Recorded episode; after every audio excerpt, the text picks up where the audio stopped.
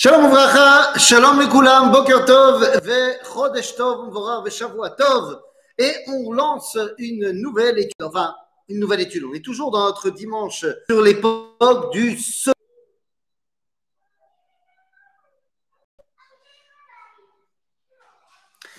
Et donc, nous revenons maintenant, voilà, excusez-moi, nous revenons eh, dans notre nouvelle étude d'histoire, après avoir terminé de parler de l'époque du Second Temple, nous voilà, nous revenons en arrière et nous ouvrons l'étude qui s'appelle l'histoire du premier temple. Et oui, eh, fantastique, on revient en arrière, on est déchronologique, la malo. Et donc, on va avoir une étude, alors je ne sais pas combien de chapitres exactement, mais qui vont nous emmener dans toute l'histoire du premier temple. Alors, que les choses soient bien claires, il ne s'agit pas, comme pour notre étude du second temple, il ne s'agit pas d'une étude de Torah à proprement parler, mais c'est une étude historique. C'est qu'on veut savoir historiquement parlant ce qui s'est passé. Évidemment, eh bien, nous aurons des références toraniques, en veux-tu, en voilà. Car si, pour l'époque du second temple, l'un des outils principaux que nous avons pour comprendre cette période, eh bien, c'est bien et bien Yosef ben Matityahu, Flavius Joseph, eh bien, pour ce qui est de l'époque du premier temple, notre outil principal, il est là. C'est le Tanakh. Le Tanakh, évidemment, est l'outil principal pour comprendre l'époque du premier temps. C'est là que sont marquées toutes les références à cette période. Alors, pour notre étude du premier temple, eh bien, il fallait bien commencer un point de départ. Est-ce que je me suis posé la question, est-ce qu'on commence avec la construction du temple? Et la réponse est bien et non. Comme on a commencé notre étude du deuxième temple par le retour des exilés, eh bien, nous allons commencer notre étude du second temple, euh, du premier temple, c'est pas autant pour moi, euh, avec le livre de Shmuel. En d'autres termes, ce sera notre base euh, pour comprendre cette période-là, l'époque de Shmuel à Navi. Et donc, essayons de recontextualiser un tout petit peu. Cela fait maintenant près de 300, euh, près de 380 tim, et cette période des Shoftim, eh bien, cette période des Shoftim, eh bien, c'est une période où certes, nous avons pris possession de la terre d'Israël, nous avons pu nous y implanter, mais nous vivons de manière complètement tribale. Il n'y a pas véritablement de centralité, un, de capitale d'Israël, il n'y a pas non plus, et il faut bien le dire, de véritable nation juive. Bien qu'il y ait le peuple d'Israël, bien sûr, nous ne nous comportons pas comme une nation nous nous comportons encore comme des tribus. Les échanges entre différentes tribus sont assez succincts et finalement, eh bien, il n'y a pas encore la mise en place de la nation d'Israël au quotidien. C'est justement la période du premier temple qui va nous amener vers la dimension nationale. Alors, notre histoire commence, notre histoire commence sur un, un, fond absolument, euh, on va dire pas tragique, pas dramatique, mais un fond compliqué au niveau géopolitique. Car si effectivement les Juifs, pas des Juifs, les Bnei Israël ont réussi à conquérir la terre d'Israël avec Yoshua, eh bien, ça fait quelques bonnes centaines d'années que bon, ben, ça se traîne. Ça se traîne, ça veut dire quoi? Eh bien, ça veut dire que les peuples qui sont à l'intérieur d'Israël ne sont absolument pas véritablement soumis, que ce soit les Philistins qui ont complètement leur autonomie et leur indépendance sur la bande côtière, mais également les peuples cananéens du centre d'Israël ne sont pas vraiment euh, soumis à Israël. Et je parle même pas des peuples environnants. Alors pour les principaux qui vont nous intéresser pendant cette période-là, eh bien nous avons Ammon, Moab, dans ce qui est la Jordanie actuelle. Nous avons Édom, dans ce qui est le désert du Negev actuel. Nous avons évidemment l'Égypte, qui reste un, un, un, ennemi très important. Nous avons également au nord Aram, qui reste une, un danger de tout temps. Et nous avons également un petit peu plus au sud-est Midian. Midian qui va être aussi un des grands ennemis d'Israël. Donc c'est dans cette période-là eh bien, que Israël se retrouve un petit peu compliqué parce que sans véritable cohésion nationale, eh bien, lorsque les uns sont attaqués, les autres ne sont pas forcément euh, mis en danger et donc ne se sentent pas forcément concernés par l'histoire de leurs frères. C'est dans ce contexte-là qu'apparaît Shmuel à Navi. Alors, on va pas rentrer dans, dans tous les détails. Shmuel, est le fils de Elkana. Elkana est peut-être l'un des derniers, l'un des derniers qui se rappelle de la dimension centrale du divin. Elkana est peut-être l'un des derniers qui se rappelle du Mishkan de Shiloh. Et oui, car pour l'instant, le Mishkan est à Shiloh. Il est à Shiloh. Il va avoir une période où ensuite il va être dans la ville de Nov. Il va y rester pendant 13 ans. Ensuite, il sera dans la ville de Givon, où il y restera pendant 44 ans. Pendant 369 ans, il sera à Shiloh, alors qu'il aura été Bagilgal pendant 14 ans. Donc, là encore, la période du Mishkan, ce sera l'étude qu'on fera après notre étude du premier temple. On a dit on revient en arrière. Et donc, la, période euh, du Mishkan, eh ben, c'est bel et bien une période qui s'étend elle aussi sur près de 430, 450 ans. Donc nous, ce qui nous intéresse, c'est la fin de cette époque du Mishkan. Le Mishkan, à ce moment-là, est encore à Shiloh. Elkana va venir à Shiloh voir Eli à Cohen. Eli à Cohen est le dernier dirigeant euh, obsolète du peuple juif. C'est le dirigeant car c'est le Cohen Gadol, mais comme on l'a dit, il n'y a pas à ce moment-là de centralité du peuple juif. Lorsque Elkana arrive avec sa femme Hana et sa deuxième épouse Penina, vous connaissez l'histoire, Hana n'a pas d'enfant, va prier énormément pour avoir un fils et finalement Shmuel va venir au monde. On a dit c'est pas un cours de Torah donc on rentre pas dans tous les détails de cette histoire-là. Shmuel va être consacré par sa mère pour servir au Mishkan, pour servir auprès de Élie, pour devenir l'outil d'Akadosh Baruch euh, pour amener cette cohésion nationale, car c'est bel et bien de cela qu'il s'agit.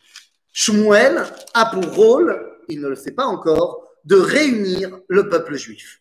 Alors, voilà comment ça marche. Lorsque Shmuel reçoit sa première prophétie, eh bien, on lui dit que la maison de Élie en est à sa, dernière, euh, dernière, euh, son dernier baroud d'honneur. Car effectivement, la direction d'Israël à cette époque-là est corrompue. Élie est âgé, il n'a plus véritablement d'emprise sur quoi que ce soit. Ses enfants, Chofni ou Pinchas, sont censés être les nouveaux dirigeants du peuple juif, mais tel que nous dit la Torah, ils sont corrompus jusqu'à la moelle. Résultat des courses, eh bien non, ce, n'est pas, ce ne sont pas eux véritablement qui vont être ceux qui peuvent amener un espoir à Israël. Maintenant, quand la cohésion du peuple juif est tellement inexistante et que donc la sécurité n'est pas assurée, eh bien c'est le moment pour nos ennemis de nous attaquer. Et donc nous allons avoir une première altercation et avec les Plishtim. Les Philistins, c'est les hommes de la bande côtière qui, je le rappelle, les Philistins ne sont pas des Cananéens, ce sont en fait des Grecs avant l'heure, puisqu'ils viennent de la côte, de ce qui va devenir plus tard la Crète, la Grèce, et ils vont s'implanter, l'Iflosh Plishtim, du nom l'Iflosh, ils vont s'implanter sur la bande côtière et vont devenir eh bien, un véritable poison pour le peuple d'Israël. Les combats entre Philistins et Juifs sont absolument terribles il y a tout de même une chose qu'il faut bien euh, expliquer. Am Israël, à cette époque-là de l'histoire, et venez, on va donner une date, histoire de se euh, fixer un tout petit peu dans la frise chronologique, eh bien, Shmuel, c'est plus ou moins en moins 1050. Voilà, on va être euh, plus ou moins, comme ça, ça va nous mettre en place. Moins 1050. Et à ce moment-là, eh bien, culturellement et technologiquement, Am Israël est en dessous de ses ennemis philistins. Les Plishtim jouissent d'une culture et d'une technologie beaucoup plus avancée que les Bnei Israël. Où est-ce qu'on va voir cela? Eh bien, particulièrement dans la maîtrise du fer. Les Bnei Israël ne maîtrisent pas à ce moment-là le fer. Très rares sont les combattants qui peuvent s'enorgueillir d'avoir une épée faite de barzel, les épées des béné Israël sont très largement en nechochet, en bronze, en, cuivre. Et le problème, c'est que c'est beaucoup moins solide et puissant que le fer. Résultat des courses, eh bien, très souvent, les combats vont tourner à l'avantage de nos ennemis parce que nous n'avons pas le même bagage technologique que eux. De la même façon, nous n'utilisons pas de chars d'assaut. Les chars d'assaut, à savoir, eh bien, vous savez, ces chars euh, tirés par un ou deux chevaux sur lesquels peuvent se trouver deux combattants, l'un qui conduit et l'autre qui tire. Et donc cela veut dire qu'il y a un avantage tactique énorme, puisque la vitesse et, la précision de tir vont être beaucoup plus importants. Donc, voilà un petit peu l'ambiance dans laquelle euh, nous nous trouvons. Et les Plishtim vont attaquer Israël à ce moment-là. Am Israël se réunit sans vraiment se réunir, car si on regarde véritablement le texte de la Torah, eh bien, seules les tribus qui sont au centre d'Israël vont être attaquées par les, par les Philistins et les autres ne vont pas véritablement participer. Dans le premier combat, qui va être le combat de Even à Ezer, eh bien, ça va être un combat terrible puisque finalement défaite absolue d'Israël et Aaron abrite l'arche d'alliance, qui n'a pas encore été retrouvée à ce moment-là par Indiana Jones, l'arche d'alliance est pris en otage chez les Philistins. Voilà l'ambiance dans laquelle nous commençons notre, notre étude de l'histoire du premier temple.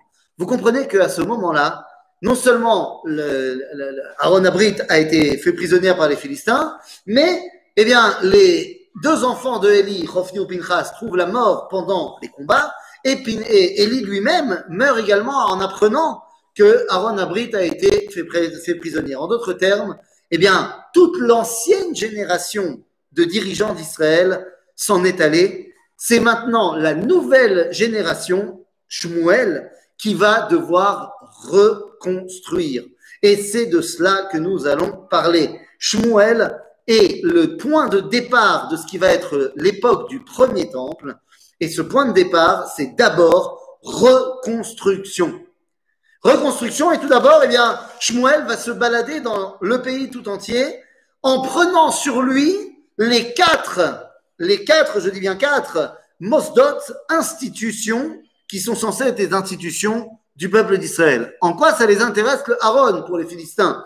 Très bonne question. Eh bien, il faut bien comprendre qu'à l'époque, la Emouna dans le divin est quelque chose de complet et de partout présent. Pour les peuples environnants, Aaron Abrit est tout à fait assimilé avec la force du Dieu d'Israël. En d'autres termes, pour eux, faire prisonnier Aaron Brit Hashem, eh bien, c'est tout simplement avoir la main mise sur le Dieu d'Israël. C'est un symbole absolument incroyable. Et donc, j'ai dit, Shmuel va devoir tout simplement reconstruire les quatre institutions qui forment ben, les institutions juives, à savoir Mishkan, Melech, Shofet, Cohen, Navi.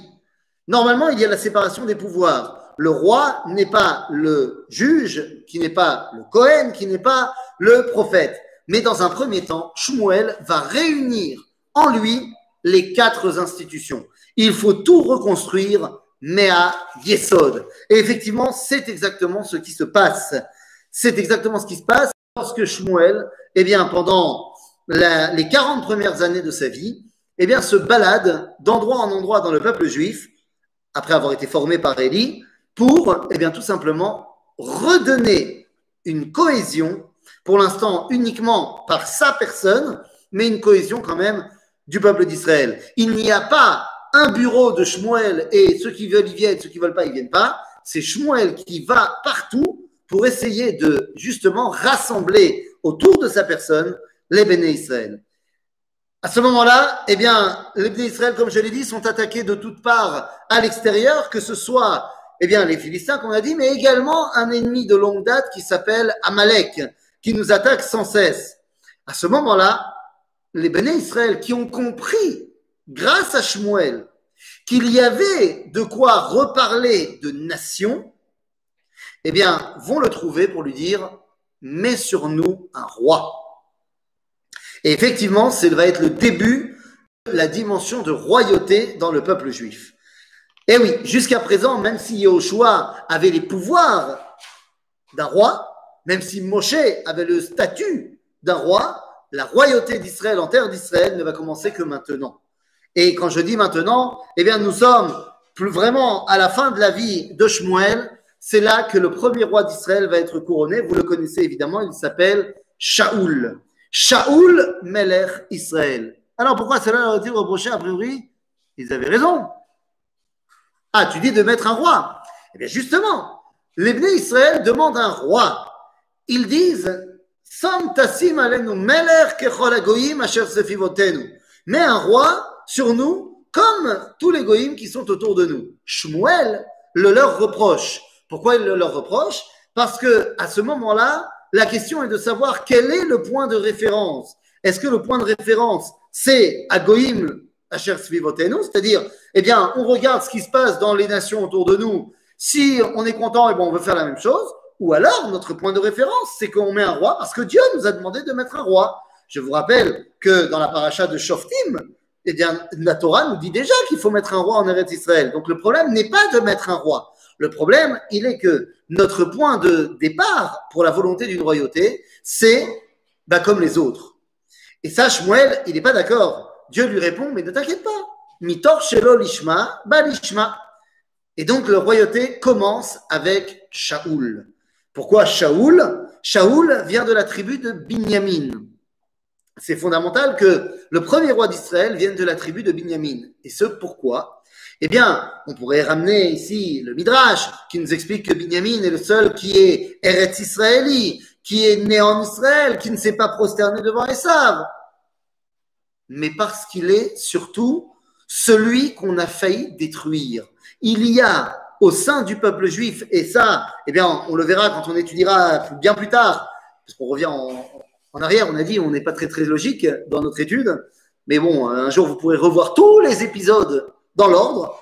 Eh bien, juste à la fin du livre de Shoftim, il y a eu pratiquement la destruction de la tribu de Binyamin. En d'autres termes, Am Israël a un sentiment de culpabilité par rapport à Binyamin.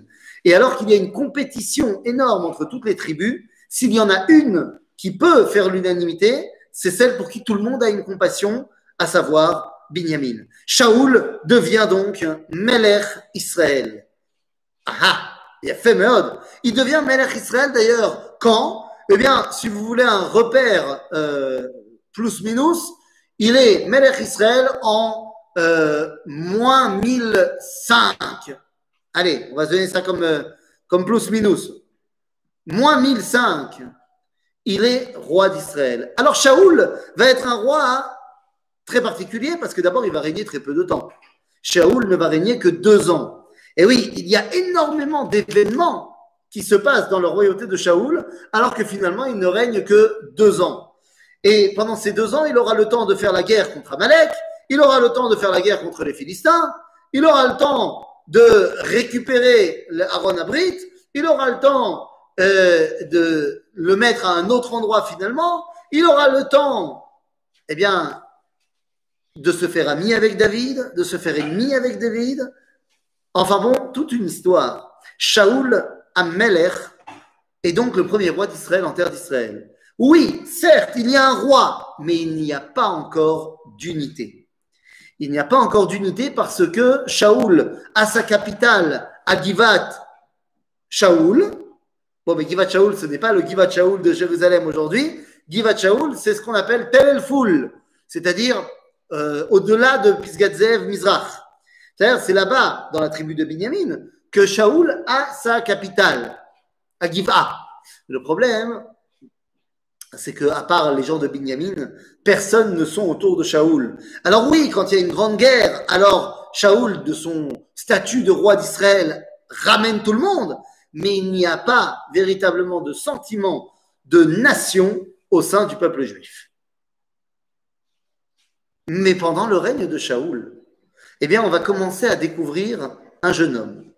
Pendant le règne de Shaoul, c'est là que va apparaître pour la première fois ce petit berger que Shmuel va aller oindre comme futur roi. Oui, car Shaoul, dans son combat contre Amalek, n'a pas écouté le prophète Samuel, ne va pas tuer Agag, le roi de Amalek. Entre, entre parenthèses, il aura donc le temps bah, de faire une descendance. Cette descendance deviendra plus tard Aman, mais ça, c'est une autre histoire. Quoi qu'il en soit, eh bien, Shmuel suivant l'appel de Dieu, ne continue pas la royauté de Shaoul et va chercher un remplaçant. Son remplaçant est dans la maison de Ishaï et c'est le dernier fils de Ishaï qui s'appelle David. Et oui, vous connaissez bien l'histoire. David est oint par Shmuel, qui d'ailleurs est très étonné au début parce qu'il n'est pas l'aîné, il n'est pas le plus fort. Mais Dieu lui dit, Yeshlo. Il a des beaux yeux. Qu'est-ce que ça veut dire des beaux yeux? Il a une compréhension très pure de ce que doit être le dévoilement divin. Mais au départ, David ne va pas directement après l'onction de Shmuel prendre le pouvoir, absolument pas. Il va d'ailleurs retrouver la guerre, il va retrouver l'armée de son roi Shaoul dans la guerre qui les oppose Odpam aux Philistins. Dans cette guerre, guerre qui aura lieu Mecca Ela, dans la vallée de Ela, eh bien, c'est une guerre dans laquelle David est envoyé par son père pour amener des provisions à ses trois grands frères qui sont sur le champ de bataille et Birlal pour l'armée. Et lorsqu'il arrive, eh bien, vous connaissez, c'est la fameuse histoire de David et Goliath. Eh oui, l'histoire de David et Goliath, vous la connaissez très bien. Qu'est-ce qui se passe? Eh bien, les Philistins vont tenter une technique euh, militaire bien connue de l'époque. Et oui, non, c'est pas quelque chose qui a été inventé par les Philistins, c'est un classique, j'ai envie de dire, de l'époque. Qu'est-ce qui se passe? Eh bien, au lieu de faire s'entretuer deux armées, où finalement, quel que soit le vainqueur, eh bien, les deux armées s'en euh, trouveront complètement amoindries, eh bien, on va faire combattre les deux champions des deux armées. Lorsqu'on va faire combattre les deux champions des deux armées, eh bien, celui qui gagne, c'est comme si c'est son armée qui avait gagné la guerre. Les Philistins ont un champion parmi leurs rangs, il s'appelle Goliath. Eh oui, Goliath. Ouh là là là là là Mais Goliath, Migat, il mesure combien d'abord? C'est un géant, on le sait. On nous dit dans le Tanakh qu'il mesure Shalosh Amod Vezaret. Ce qui, a priori, en termes de décompte actuel, ferait dans les 3 mètres. À peu près 3 mètres de haut. C'est très grand. C'est très grand, mais ce n'est pas non plus euh, les géants euh, des légendes de Jack et le haricot magique. Évidemment que c'est un guerrier extrêmement imposant, il n'y a pas de problème, mais il a également des faiblesses. Faiblesses qu'on ne voit pas vraiment sur le champ de bataille, mais dans un combat bien mené pourrait être une faiblesse assez importante. Car Goliath, eh bien, souffre d'une maladie. À l'époque, on ne le sait pas. Mais aujourd'hui, on le sait. Mesurer 3 mètres de haut, bah, d'abord, euh, des mesures qu'on a d'être humain, je crois que le, plus grand homme sur Terre a été mesuré à 2 mètres 87 ou quelque chose comme ça. Donc, on n'est pas très loin de Goliath. Et les gens qui font cette taille-là sont atteints d'une maladie. Le gigantisme, c'est une maladie. D'abord, on sait que c'est une espérance de vie assez faible, mais au-delà de cela, il y a des problèmes de vue, des problèmes de coordination, et cela explique pas mal de choses, parce que dans un, un champ de bataille, on s'en fiche d'être très bien coordonné, il suffit d'être puissant, et avec un grand bras, tu ratisses avec ton épée, et à ce moment-là, tu gagnes. Lorsqu'il y a un combat au corps à corps entre deux personnes, bah là aussi, la longe de Goliath permet de tenir son ennemi par les cheveux à distance, et avec son épée, on n'en parle plus.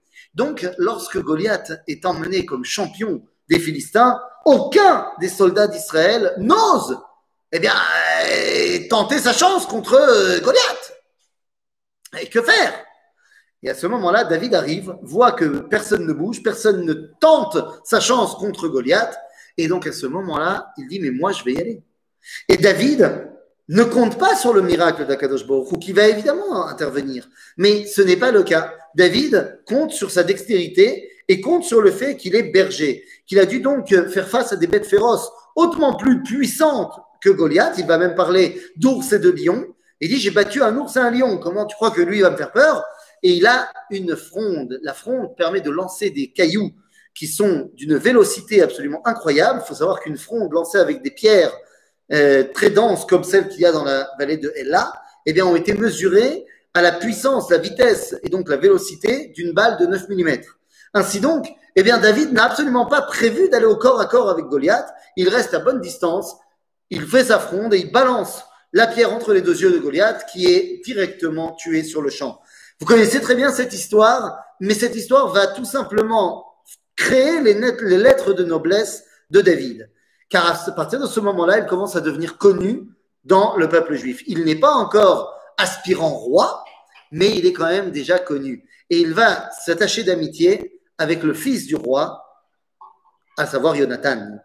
Shaoul, le seul problème, c'est qu'il commence à le prendre en grippe. Et alors, on est toujours dans les deux années du règne de Shaoul. Hein. et pendant cette période-là, eh bien, finalement, Shaoul va commencer à poursuivre David parce qu'il ne lui fait pas confiance il a peur qu'il lui prenne sa place, ce qui va d'ailleurs arriver. et il se met à poursuivre David pour le tuer. Entre-temps, il va quand même, pour des raisons politiques, le marier à sa fille, Michal. C'est le premier mariage politique du peuple juif. David, qui est l'aimé du peuple, Michal, la fille du roi, c'est donc un mariage qui va avoir une raison excellent, excellemment politique, très, euh, très classique, quoi, finalement.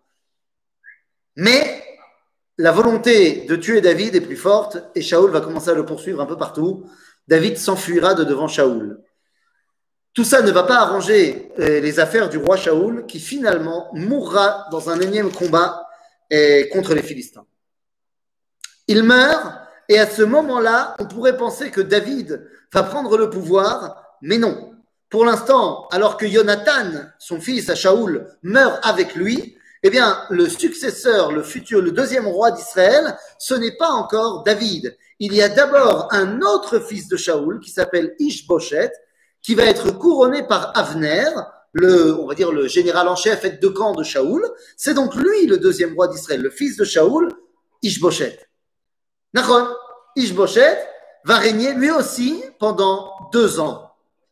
Il n'y a pas grand-chose à dire à part le fait que le peuple, eh bien, ne le suit pas vraiment, à part la tribu de Binyamin, qui évidemment lui est fidèle, et les gens qui sont plus ou moins à côté de lui, il n'a pas la présence, il n'a pas la carrure de son père, et certainement pas celle de David, qui ne va que en grandissant.